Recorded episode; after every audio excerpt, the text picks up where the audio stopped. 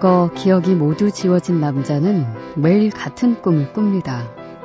자신에게 이제 더 이상은 기억이라는 게 존재할 리 없는데 반복되는 이 꿈만큼은 현실처럼 생생합니다. 분명 내 것이 아닌데 마치 내 것인 것처럼 생생한 기억이 존재할 수 있을까요? 의문을 품은 남자에게 한 여자는 이런 이야기를 해주죠.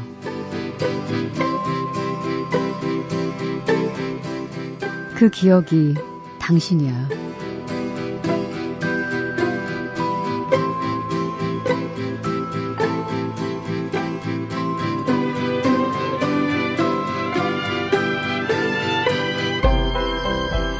박혜진의 영화는 영화다. 안녕하세요. 박혜진입니다. 단 한 번도 가본 적 없는 장소가 그리울 수는 없습니다. 경험해보지 않은 추억 때문에 눈물 흘리긴 힘들죠. 기억이 모여서 나를 만들기 때문입니다.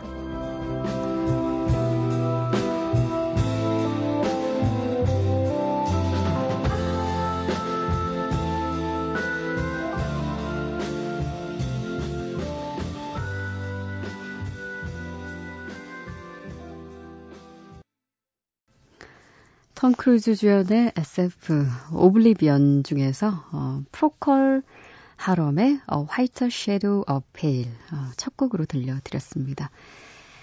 음, 과거의 기억이 모두 삭제된 채 깨어난 남자 잭 하퍼를 톰 크루즈가 연기를 하죠. 그는 분명히 모든 기억이 삭제가 됐는데 매일 밤 반복되는 꿈만큼은 어쩐지 과거 자신의 경험이고 기억인 것처럼 너무도 생생합니다. 그는 도무지 알 수가 없죠. 모든 기억이 삭제됐기 때문에 이제 그에게 더 이상 기억이라는 건 존재할 리 없거든요. 의문을 품은 남자에게 한 여자는 이런 이야기를 해줍니다. 그 기억이 곧 당신이야 라고요. 음, 지금의 나를 만든 기억들 어떤 게 있을까요? 이 장면 보면서 한번 생각해 보게 됐는데, 어, 여러분들에게도 지금의 자신을 만든 기억들, 음, 꽤 여러 조각의 기억들이 있죠. 그 조각들이 다 맞춰져서 지금까지 왔을 텐데 한번 떠올려 보세요. 어떤 것들이 있는지. 문득 어린 시절 그 나를 만든 한 장의 조각, 한 조각의 기억이 떠오르는데 특별한 행동이 아니라 어떤 정지된 한 씬인데요. 그때도 지금처럼 봄이었던 것 같아요.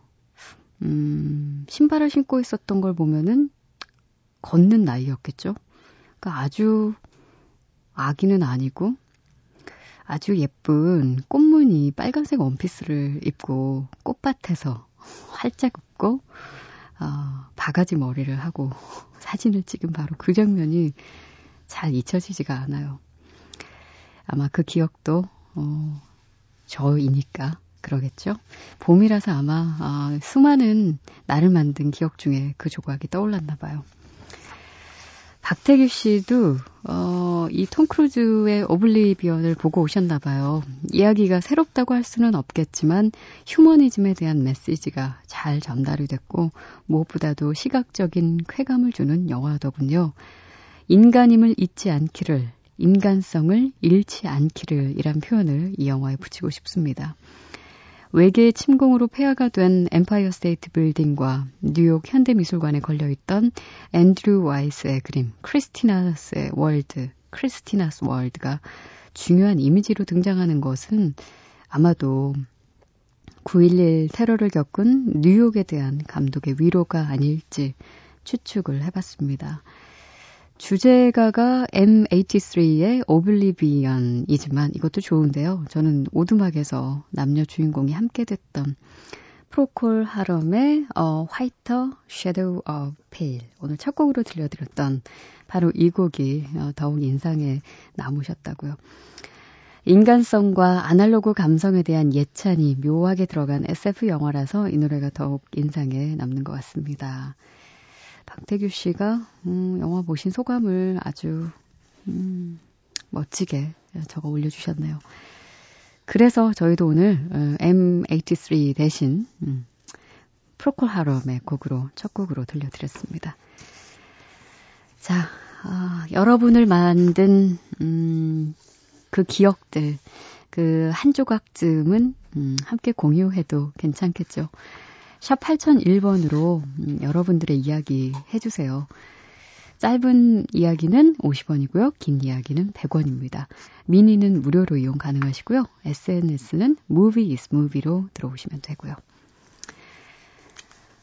음.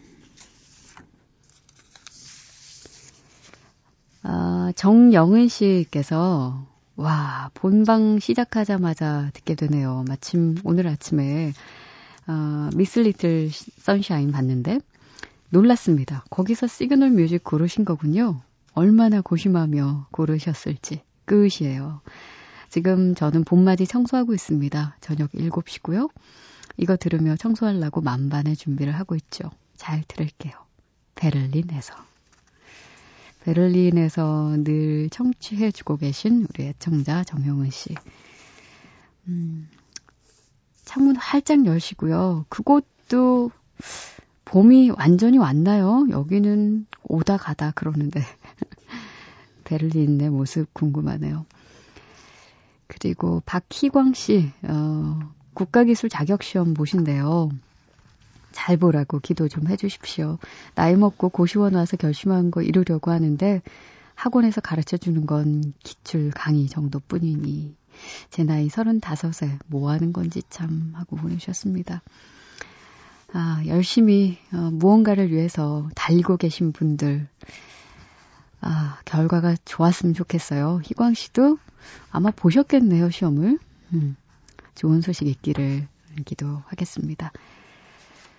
자, 음악 한 곡 들을까요? 어, Zero Dark Thirty에서 함께 합니다. 레이디 앤트벨룸의 Need You Now.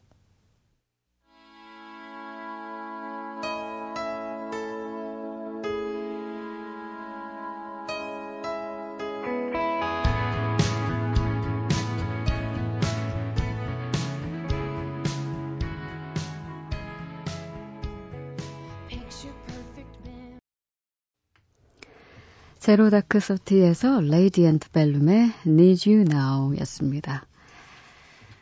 어, 김민섭 씨. 와, 개편 때문에 없어진 줄 알고 눈물을 머금고 K 듣고 있었는데, 여기 계셨군요. 아, 그 잘 찾아오셨네요, 그래도. 벌써 꽤 지났는데, 그동안, 어, 완전히 사실 폐지는 폐지였었죠. 그 전 프로는 이름을 달리해서 아마 이게 그건가 하셨나 봅니다. 이제 아셨으니까 자주 오세요. 김민섭 씨 반갑고요. 그리고 구혁 씨 매주 이맘때 새벽 알바 마치고 혜진 누나 방송 들으면서 집에 들어갑니다. 아이고 고생 많으셨어요. 새벽까지 토닥토닥토닥 해드려야지. 그리고 음, 5708번으로 박혜진의 영화는 영화다. 작년 이맘때 벚꽃이 흰 나비처럼 떨어지던 날, 암 수술 후 또다시 수술을 앞두고 있네요. 고마운 분들께 드리고 싶어서 날마다 십자수를 놓아 작은 소품을 만들고 있습니다.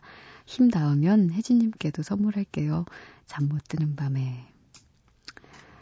아유, 얼마나 힘드세요. 음. 이 암 수술 아이고, 두 번씩이나 하시게 되셨구나. 기운 내시고요. 어, 정말 수술이 언제인지 잘 모르겠는데 어, 너무 두려워하지 마시고 음, 우리 진영영 모든 가족이 함께 응원하겠습니다. 자, 아, 6954번 쓰시는 분의 신청곡 준비했어요. 역시 이분도 조금 헤매셨나 봐요. 프로그램 찾느라고. 항상 지켜보고 있으니까요. 매일매일 힘내세요. 하시면서 음, 사랑과 영혼에서 보내주셨습니다. The Righteous Brothers의 Unchained Melody.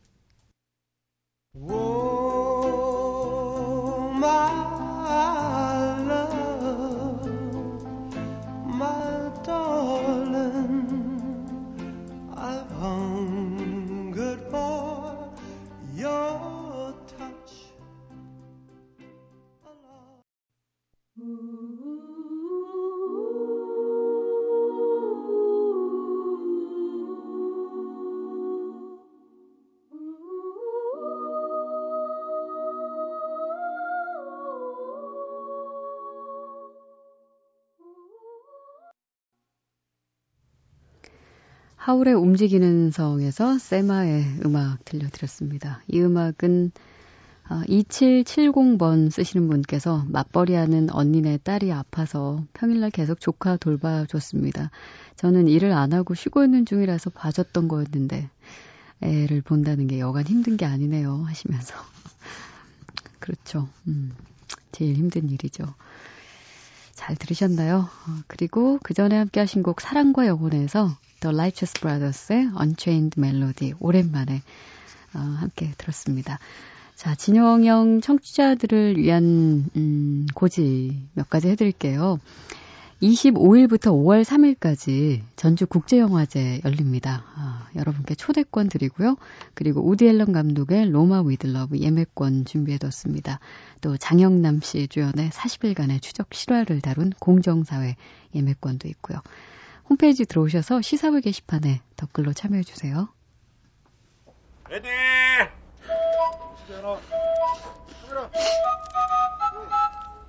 영화는 액션! 이름이 4월이라 하옵니다. 이름이 제임스 제임스 본 10등급 수영씨! 이리 와요! 연주 씨! 오 마이 갓! 오 마이 갓! Hello. My name's Forrest. Forrest Gump. 연마 도안득. 연마 도안득. 연마 도안득! 컷! 영화는 이름이다.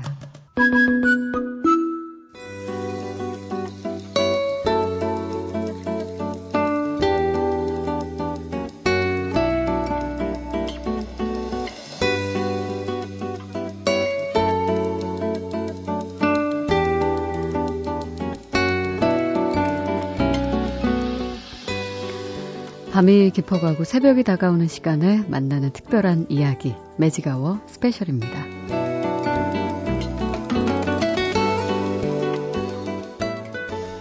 이제 한 주 남짓 남겨두고 있죠. 올해로 14번째 맞이하는 전주국제영화제. 오는 25일부터 어, 다음 달 3일까지 9일 동안 열리는데, 그래서 저희가 준비를 해봤습니다.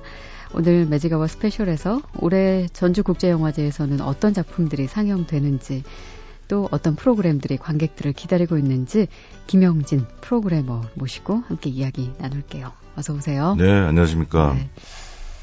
예전에 그 서부 영화 10편 소개해 주실 때 뵙고 네, 오랜만에 그렇습니다. 뵙네요. 그때는 프로그래머 아니셨고. 참 인생 모르는 거예요. 어떻게 아, 그 좋은 의미인가요? 나쁜 의미인가요? 아니, 뭐, 저는 좋고 나쁘고 평가 안 하고 산 지 오래됐습니다. 그러십니까? 그냥 흘러가는 대로. 네. 음. 얼마나 바쁘세요? 왔다 갔다 하시겠네요, 지금. 예, 요즘 뭐, 그, 제가 봉직하고 있는 학교 눈치를 보면서 열심히 안 잘리기 위해서. 예. 두, 두 군데 열심히 하고 있습니다. 예. 제가 지난번에 오셨을 때도 목소리 좋으시다고 그때도 말씀드렸는데 학교에다 그런 목소리로 얘기하면은 어서 가보라고 할 것 같아요. 약간 위험이 있어가지고. 제가 심야용이에요, 근데. 아, 심야용. 그러니까 꼭 심야에만 만나셔야겠어요. 학교 관계자는. 자, 아, 올해 상영 작품이 190편이나 됩니다. 네. 오, 꽤 많은 건가요? 보통 이 정도 되나요? 네, 아니 예년 수준이에요. 이게 음. 보통 180편, 190편 정도 상영을 했는데 네. 올해도 그 전반적인 규모는 어, 유지를 좀 했고요. 예. 좀 차이가 있다면은 프로그램을 많이 정리했어요. 음. 그러니까 섹션들. 네. 작년에 보니까 굉장히 섹션들이 많아가지고 어. 이거 뭘 봐야 되냐 뭐 이런 그 혼란을 많이 느꼈었는데 예. 에, 저희가 좀 심플한 걸 좋아하거든요. 네. 그래서 줄이자 예. 섹션을 그래가지고 경쟁 부분이 있고 예. 첫 번째로 이건 뭐 메인 대표적인 섹션이겠죠. 그렇죠. 국제 경쟁, 한국 경쟁, 한국 단편 경쟁 음. 이게 첫 번째 이제 경쟁 부분이 있고 이게 전주영화제에만 있는 건데 전주영화제에서 어, 제작하는 프로젝트가 있어요. 네. 디지털 3인 3색과 쇼쇼쇼이라는 프로그램이 있죠. 음. 이게 이제 JIFF 프로젝트 섹션인데 네. 디지털 3인 3색은 에, 나름 그 이름이 있는 거장급의 감독들이 만드는 음. 실험적인 아, 30분짜리 영화를 묶어서 하는 옴니버스 장편이고 네. 쇼쇼쇼는 한국의 감독들 음. 좀 뭔가 좀 패기 있고 이런 감독들에게 또 역시 아, 세 편의 단편을 의뢰해서 옴니버스 장편으로 상영하는 이런 프로젝트거든요. 젊은 신인 감독들 위주인가요? 그렇죠, 대체로. 네. 근데 요즘은 뭐 한 30대 중반이어도 그 여전히 신인 감독이 많아가지고. 예. 어, 올해 아주 재미있는 상영작들이 될 것 같고요. 음. 그 다음에 이제 Cinemascape라고 이것은 경쟁 부분은 아닌데 네. 전 세계 영화 또 한국의 영화 이것들을 좀 어떻게 돼가고 있는가라는 걸 조감하는 음. 섹션이에요. 네. World Cinemascape, Korea Cinemascape 해가지고 음. 이게 Cinemascape 섹션이라고 있고 네. 영화보다 낯선이라는 섹션은 가장 그 전주 영화제다운 섹션 있죠. 음. 그 내가 지금까지 영화 본 게 좀 잘못된 건가 이런 느낌 있잖아요. 네. 왜 나는 하나도 알아들을 수가 없어. 뭐 이런 거. 예. 그리고 저기 아, 잠, 말 그대로 영화보다 낯선이네. 네. 잠이 안 오실 때 보면 하여튼 불면증에 지켜 있는 영화들. 그 굉장히 하여튼 현재 세계 영화계에서 만들어진 영화 중에 가장 아방가르드한 음. 영화들이라고 할까요? 음, 뭐 실험 영화 네. 뭐 그렇게 표현할 수 있겠네요. 미래 영화. 미래 뭐 영화. 네. 이런 것들을 아주 딱 모아서 하는 섹션이고요. 네. Cinema Fest 섹션은 좀 이 전주 영화제에서는 가장 대중적인 섹션. 음. 나름 스토리텔링이 있고 네. 유명한 영화거나 예. 대중적인 영화거나 음. 이런 것이 이 안에 이제 영화 궁전 불면의 밤이라는 섹션을 하위로 나눠놨고요. 음. Focus On이라는 섹션은 특별전인데 네. 올해는 그 사실 많이 상을 차리지 못했어요. 음. 하나는 이제 Beyond Bollywood라고 네. 아, 인도 요 인도가 굉장히 많지 않습니까? 그 그렇죠. 그 안에 음. 인종도 다양하고 언어도 다양하고 그 다양한 인도 그 대중 영화들을 묶은 섹션이에요. 예. 우리는 뭐 발리우드 영화밖에 잘 모르는데 음. 그거 말고 이런 유형의 대중 영화도 있다라는 걸 소개하는 섹션. 음. 그리고 하나는 카프카 영화를 만나다 해가지고 카프카 소설을 지금까지 영화로 만들었던 것 중에 알려지지 않은 것들을 모았습니다. 네. 그런 섹션이 있고 음. 이렇게 전체적으로 보면 경쟁, JIFF 프로젝트, Cinemascape, 영화보다 낯선 Cinema Fest, Focus On 음. 이렇게 여섯 개의 메인 섹션으로 네. 통폐합을 했죠. 음, 줄였다는 점이 가장 큰 차이일 것 같기도 하고 네. 특히 달라진 게 있을까요, 작년하고? 전반적으로 제가 농담 삼아 말씀드린 건데 영화제에서 트는 영화들이 왜 이렇게 긴가 화면이 음. 길지 않습니까? 롱테이크 예. 많잖아요.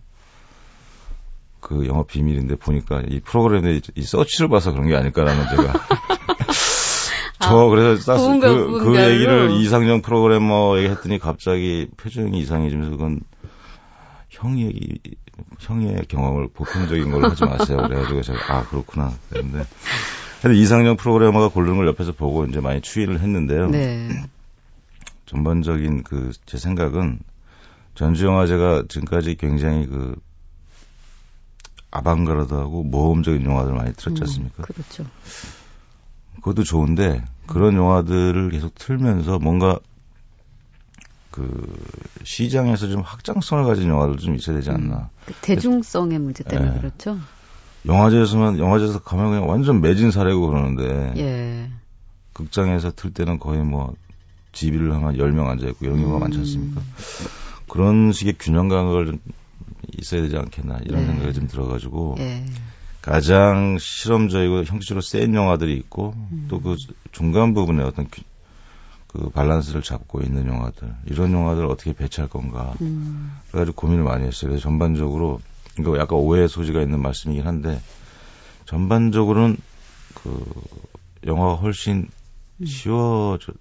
음. 다가가기가. 예. 네. 이런 느낌이죠. 그러니까 뭐 네. 아무거나 골라서 보셔도 음. 그렇다고 뭐 천하거나 예. 너무 이렇게 막 그 유치한 뭐 이런 패턴화된 영화들은 아니고 음. 어떤 기준으로든 형식적 새로움이 있는 영화를 뽑았는데 음. 어, 저하고 이성용 프로그래머가 아무래도 좀 쉬운 사람이다 보니까 좀 아니, 정말 좀 쉬워지지 않았을까 이성용 프로그래머한테 그건 물어봐야 되는 거 아니에요? 본인을 쉬운 사람으로 정의하시는 뭐 자리에 없기 때문에 제가 따로 한번 여쭙겠습니다. 지난해 개막작이 위르실라 메이에 감독의 음, 또 레아 세이드 주연의 시스터였잖아요. 네. 근데 올해는 어떤 작품이죠? 올해는 그 로랑 깡떼라는 감독, 그 칸에서 클래스로 어, 그랑프리를 받은 적이 있죠. 예. 이 감독의 신작인데요. Foxfire라는 음. 영화예요. 어, 근데 제가 영화 보면서 약간 놀란 게 그 전에 그 로랑 깡떼 감독의 영화들은 대부분 그 다큐멘터리 스타일이었거든요. 네. 그리고 클래스 같은 영화도 보면은 저게 어느 정도까지 사전에 플랜을 잡아고 찍은 건가 이런 생각이 들죠. 그 교실 안에서 애들이 막 선생님하고 막 싸우고 막 이렇게 음. 자기들끼리 싸우고 이러는 거 있잖아요. 네. 하여튼 공교육이 무너진 거는 그쪽에 우리랑 똑같던데 완전 카오스로 막 전행되는 상황 그런 걸 보면은 이거 상당 부분 즉흥 연출이 많이 들어간 것 같다 음. 이런 생각을 많이 하고 그게 네. 로란 깡떼 감독의 영화 대부분 그런 스타일이었거든요. 예. 근데 이 영화는 그 조이스 캐롤 오츠라는 그 유명한 소설가의 원작이 있었고 음. 또 영어권에서 만든 영어 대사가 영어예요. 예. 영어권 얘기고 음. 굉장히 스토리텔링이 세요. 음. 그 원작의 어떤 스토리를 그대로 가져와 가지고 어 굉장히 로랑 깡떼 영화 감독의 전작과는 다르게 음. 굉장히 드라마투르기가 강한 그런 네. 영화인데 동시에 또 뭐가 있냐면 그 대체로 이렇게 무명 배우거든요, 이 배우들이. 음. 근데 연기도 되게 잘해요. 예. 그 배우들이. 음. 그 연기를 또 굉장히 잘 잡아냈어요. 거기서는 또 로랑 깡떡의 감독의 그 특유의 음. 현장에서 이렇게 생물처럼 음. 배우들의 그 살아있는 것도 잘 잡아냈구나 생각이 드는데 하여튼 로랑 깡떼 감독의 영화 중, 중에서는 굉장히 이례적인 음. 뭔가 좀 다른 색다른 어떤 스타일을 보여주는 영화이기도 네. 합니다. 개막작 Foxfire에서 음악을 한 곡 들을게요. 이 음악이 거의 end credit에 흐른다고 네. 하던데요. 음, 소개해 주세요. 아, 제, 아, 제가 발음이 좀 안 좋은데 감, 가만히 주세요. Where is your heart라는 Moulin Rouge의 테마인데 펠리시아 샌더스의 곡입니다.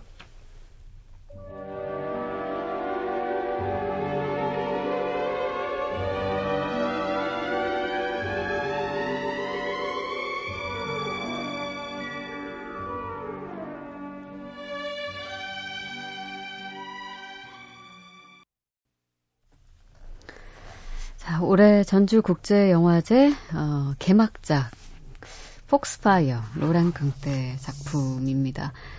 어, 그 가운데 음악을요, Where is your heart? Moulin Rouge의 테마곡, 어, 펠리시아 샌더스의 음악으로 들려드렸습니다. 이 end credit에 흐르는 곡이라고요. 네. 음, 저 아직 영화 못 봐서 지금 다 기대되고 있어요. 네. 어떻게 소개해 주시냐에 따라서 팬들도 아마 그럴 겁니다. 이 로랑 깡떼 감독 이 영화는 인기가 좋던데요. 지금 음. 그 예매 오픈했는데 뭐 바로 예매 매진되고 그래가지고. 네. 그 스토리텔링이 어떻게 되는지 뭐 잠깐 얘기해줘도 되겠죠? 그냥 저기 그 인생을 좀 잘못 살기 시작하는 10대 여자애들의 이야기인데 예. 그렇지 않습니까? 그 어디서 어떻게 잘못되는지도 모르게 음. 그리고 그 환경도 좀 그렇고 그러니까 이 아이들이 유일하게 그 배출할 수 있는 거는 자기들의 에너지뿐이잖아요. 음. 근데 뭐 목표도 없고 지향도 없고 그 와중에 계속 느끼는 거죠. 이것이 얼마나 소모적이고. 음. 근데 그런 걸 겪고 내색하지는 않지만 네. 그러면서 이제 조금씩 망가지고 부식되면서 동시에 성장하는 그런 뭐 얘기인데 네. 훨씬 세죠 그게 뭐 네. 뭐 이렇게 어떤 뭐 도덕적인 카테고리를 딱 묶고 관찰하는 게 아니기 때문에 음. 이 아이들이 어떻게 튈지 모르니까 음. 그런 거를 이렇게 괄호치고 음. 감독이 딱 과, 괄호를 치고 이렇게 관찰만 하는 거죠. 네. 얘들 잘못된 거 이런 느낌을 안 주니까. 아, 그러니까 판단하지 사실, 않고. 네, 그러니까 음. 상당히 세게 느껴질 수도 있죠. 음. 우리 이렇게 누가 이렇게 도덕적으로 판단하기 시작하면 우리가 편안하게 볼 수 있는데 그렇죠. 그렇지 않기 때문에 네. 그런 그 리얼리즘 계열의 영화라고 보시면 될 것 같고 네. Foxfire 어, 개막작 소개해드렸습니다. 아까 그 전반적인 프로그램 소개 쭉 해주셨을 때좀 네. 기대가 되는 게 그 JIFF 프로젝트 네. 이 전주 영화제에서 특별하게 우리가 만나볼 수 있는 프로젝트라고 생각하면 되잖아요. 네. 근데 그 대표적인 게 디지털 3인 3색, 네. 2013 이방인. 네. 어, 이, 예, 컨셉을 이 렇게 줬어요. 예. 감독들에게. 음. 근데 이제 이 영화 음악을 들으시는 이 시간을 들으시는 분들은 대 아시는 감독들일 텐데 음. 일본의 그 고바야시 마사히로라는 감독은 그 저예산 작가주의라고 할까? 예. 그게 대표적인 감독님이에요. 음. 제가 몇 년 전에 2년 전인가 부산 영화제에서 이번 그 영화를 보고 지휘를 했는데 예. 백야예요 제목이 백야. 예. 근데 여주인공이 계속 다리에 파, 프랑스 파리의 어떤 다리에 계속 누군가 남자를 기다려요. 예. 그 40분 동안 계속 다리에 있는 거예요. 그래서 네. 제가 그걸 처음 봤거든요. 저도 지휘를 하지만 그래서 예. 문득 불안해졌어요. 이거 혹시 계속 이런 거 아니야? 여주인공이 계속 다리에서 안, 끝나나? 다리에서 안 내려오는 거 아니야? 이런 생각을 할 만큼. 그럼 지부에서 뭐라고 해야 되는 거야? 제가 막 공포에 막 큰일 났는데 이거 예. 나도 좋아할 수 없는 이런 영화인가 이렇게 생각했는데 알고 보니까 조금 바뀌어요. 음. 그래서 그 다리를 벗어날 때 저도 얼마나 안도감이 들던지. 근데 그, 저, 유명한 그 애수 있잖아요. 예. 워털러 브리지. 그거에 대한 공격이에요. 그러니까 영화에 대한 판타지 있지 않습니까? 아. 뭐 다리에서 남자들이 남녀가 만나고 음. 사랑을 추억하고 그런데 이게 이, 그 영화는 사랑의 불가능성을 얘기하는 영화인데 음. 와그 어르신이 참 시니컬하시네 이런 생각을 했는데 예. 이번에 그 이방인이라는 주제를 줘, 드렸더니 이 고바야시 마사히로 감독이 자기 집안 얘기를 찍으셨어요. 근데 그 아. 그 픽션화 해가지고 네. 자기 사모님하고 같이 예. 부부 만날 때는 언제나 타인이 부부예요. 노 부부의 얘기예요. 음. 집안에서 말도 없고 밥도 그냥 계속 같이 먹는데 그냥 말없이 먹고 그 왜들 저러시나 하는데 그것이 굉장히 우, 우스꽝스러우면서도 슬프게 음. 찍으셨더라고요 보니까 네. 거의 무성 영화를 보는 것 같아요. 어. 말이 없기 때문에 예. 부부가. 근데 그게 사실 그 연세가 드신 분들 가정에 가면 대부분의 풍경이 그렇죠. 그, 제목이 참 만날 때는 어, 언제나 타인. 타인. 어, 와닿는다. 3, 40년 부부관계 하면서 쌓여온 원망이 네. 폭발 직전으로 가는데 음. 근데 이제 문득 뭐가 오는 거죠. 예. 우리가 예상할 수 있는 어떤 다른 지점이 음. 그런 그 영화였고 굉장히 근데 스타일이 재밌더라고요. 네. 그리고 이제 장윤 감독 잘 아시는 대로 중국 동포 아닙니까? 음. 그 소설가시고 이분이 찍은 건 다큐멘터리 풍경이라고 이분이 지금 연세대 교환 교수로 와 계시거든요. 네. 제가 작년에 사석에서 그런 얘기를 들었어요. 음. 자기가 이렇게 버스를 타고 셔틀 버스를 타고 가면서 학교로 가면서 느끼는 풍경에 대해서 그걸 갖고 영화를 찍을 줄도 몰랐네.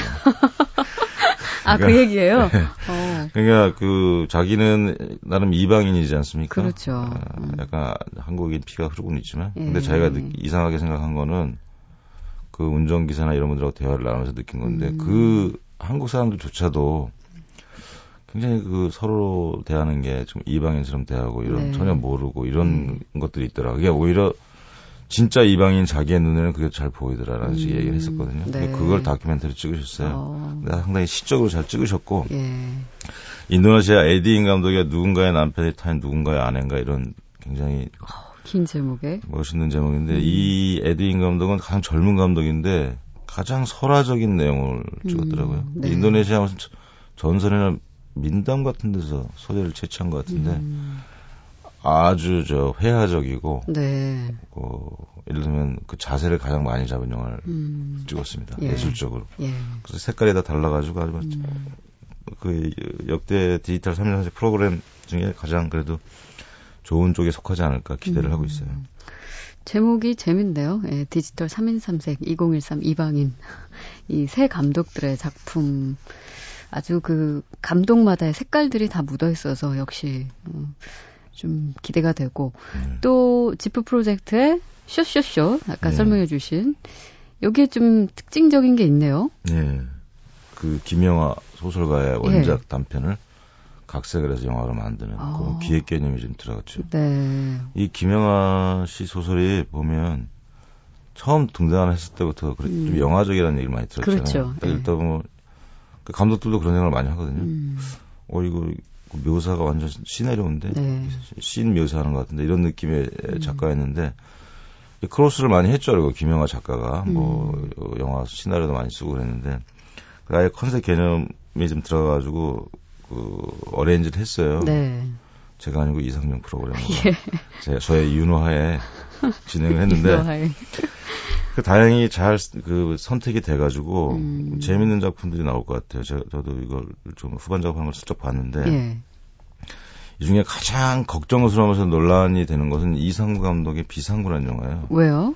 왜 어, 저도 그, 그 소설 이, 김영하 작가의 소설 중에 이런 게 있었나 싶을 네. 정도로 파격적이던데 하여튼 10대 젊은 남녀가 음. 역시 인생이 잘 안 풀리는데 아주 이 사회의 그 가장 밑바닥 그 직업에 종사하고 음. 다시 들어와서 관계를 하고 뭐 이런 내용. 음. 그 비상구 점점점 없다 뭐 이런 음. 내용인데 네. 이상화 감독이 아시다시피 어, 그 전에 영화 제목들이 좀 거시기했거든요. 음. 뭐 아버지는 개다, 뭐, 네. 뭐, 뭐, 엄마는 청녀다, 뭐 네. 이런. 가지고 그 극장 개봉해서 그랬는데 그 온라인에서 대박이 났어요. 네. 뭐 그런 거 있지 않습니까? 노출, 그렇죠. 충격 노출 예. 이런 걸 해가지고 모든 빚을 다 갚았습니다. 아이고 그 작품들로 어, 제 2의 이제 작품 세계를 여는데 지금 예. 이 영화 갖고 의욕이 충만해요. 그래서 제가 지금 절대 19금 암시만 하고 가, 갑시다. 예. 이렇게 꼬시고 있는데 어떻게 나올지 모르겠습니다. 근데 시나리오를 읽어보니까 그 절망은 느껴져요. 음. 그, 아, 그 젊은이들의 절망. 예. 각색을 많이 했나요? 작품들? 네, 각색을 많이 했죠. 음. 근데 제일 그 영화적으로 분위기 있는 거는 박진성, 박진석 감독, 형제 감독인데 네. The Body라는 작품이고요. 어. 이건 그 시체, 예. 그 dummy라고 하죠. 예. 그걸 집안에 놓고 있는 그 영화인들의 얘기예요. 음. 그리고 이제 이진우 감독의 번개와 춤을 김서형 씨 나오는 아주 재밌는 음. 아, 아. 캐릭터 드라마고. 예. 자, 시간이 짧아서 아쉬울 뿐입니다. 그 벌써 폐바짝 얘기를 좀 여쭤봐야 될 것 같은데. 아, 아, 이렇게, 이렇게 바쁘신 이렇게, 분을 막 모셔다 놓고. 이게 균형 감각을 못 잡어. 달려서 죄송해요. 어, 지난해 폐막작이 음, 네. 심플 라이프였어요. 하와나 네. 감독. 어, 그 좋았죠. 그거. 어, 이 작품 정말 저 좋았어요. 유덕화, 네. 엽덕, 네. 특히 엽덕한 네. 연기. 유덕화 씨도 마찬가지였고. 네. 올해 폐막작은 어떻게 돼요? 올해 폐막작도 괜찮습니다. 그 사우디아라비아 영화인데 하이파 알 만수르 감독. 이 감독이 그 여성 감독이에요. 네. 그 사우디아라비아에서 나온 최초의 그 장편 영화래. 여성 감독이 만든 어. 최초의 장편 영화. 내용도 굉장히 특이해요. 예. 그 자전거를 타고 싶어하는 사춘기 소녀 아이의 이야기예요. 음. 다른 문화권에서는 전혀 음. 그 소재가 될 수 없는 이야기잖아요. 그렇죠. 자전거 타면 되지. 예.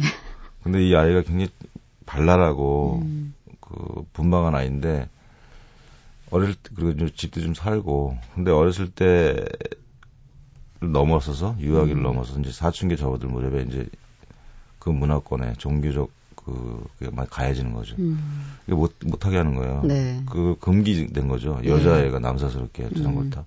이거는 그냥 큰일 나는 일인데, 그거를 위해서 그 고군분투하는 네. 이 아이의 이야기예요. 마치 그 무슨 자전거 하면 떠오르는 네오리얼리즘 그 자전거 도도. 예. 그러니까 굉장히 그런 거야. 옛날에 그 학생들한테 자전거 도를 보여주면 학생들 아니 자전거를 사면 되지 왜 저러고 다녀? 우리에게는 그렇게 다가오니까 자전거를 타면 되지 어. 이건데 그거를 굉장히 잘 섬세하게 묘사를 하고 있어요. 그 예. 문화권을 아주 그 직설적으로 건드리지도 않으면서 음. 누구나 공감하기 쉽게. 제목을 아, 말씀 안 하셨어요. 아 그렇군요. 네. 와즈다입니다. 와즈다. 와즈다. 아, 하이파 알 만수르 감독의 와즈다. 자 그러면은 어, 올해 어, 전주국제영화제 폐막작으로 선정된 와즈다에서 그 Grouplove의 Tongue Tied 이 초반부에 와즈다가 그 주인공 이름이죠. 예, 예. 음, 와즈다가 라디오를 듣는 예, 바로 그 노래라고 하네요. 들려드리죠.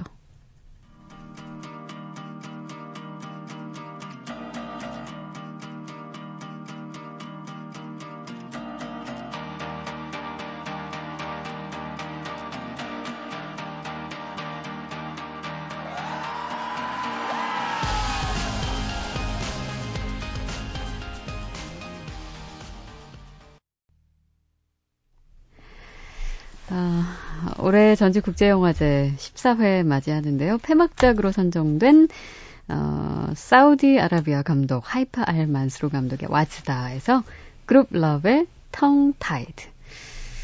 그 우리 이 나갈 때 사우디에서 맨날 코란 경전 외우는 소리만 우리가 알고 있지만 이런 음악도 듣겠죠 뭐. 어, 그럼요 당연히 그, 듣겠죠. 뭐 공식적인 거하고 틀린 거죠. 그럼요.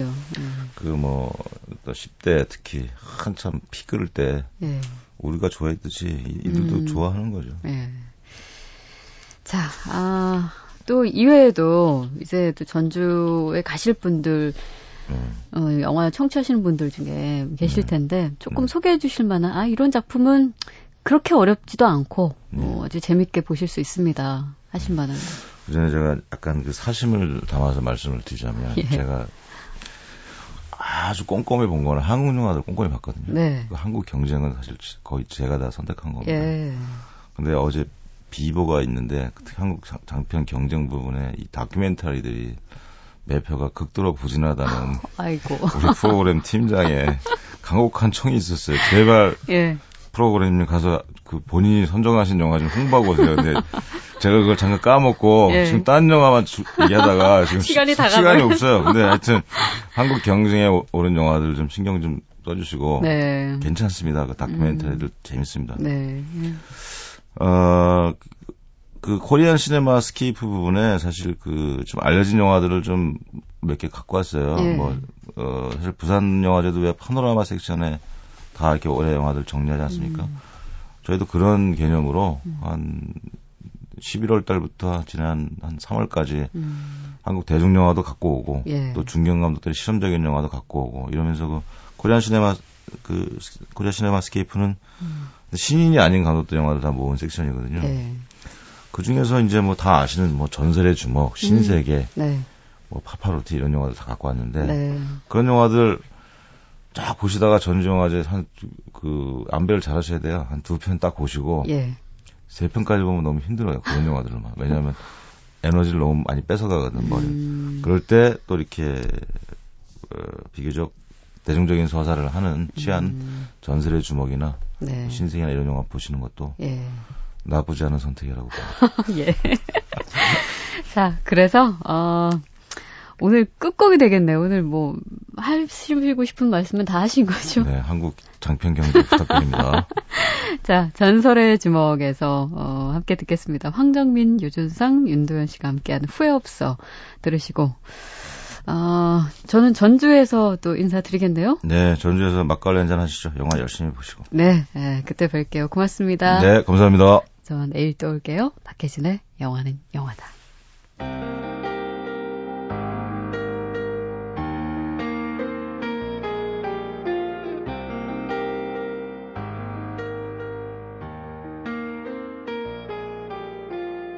넌 말했지 나를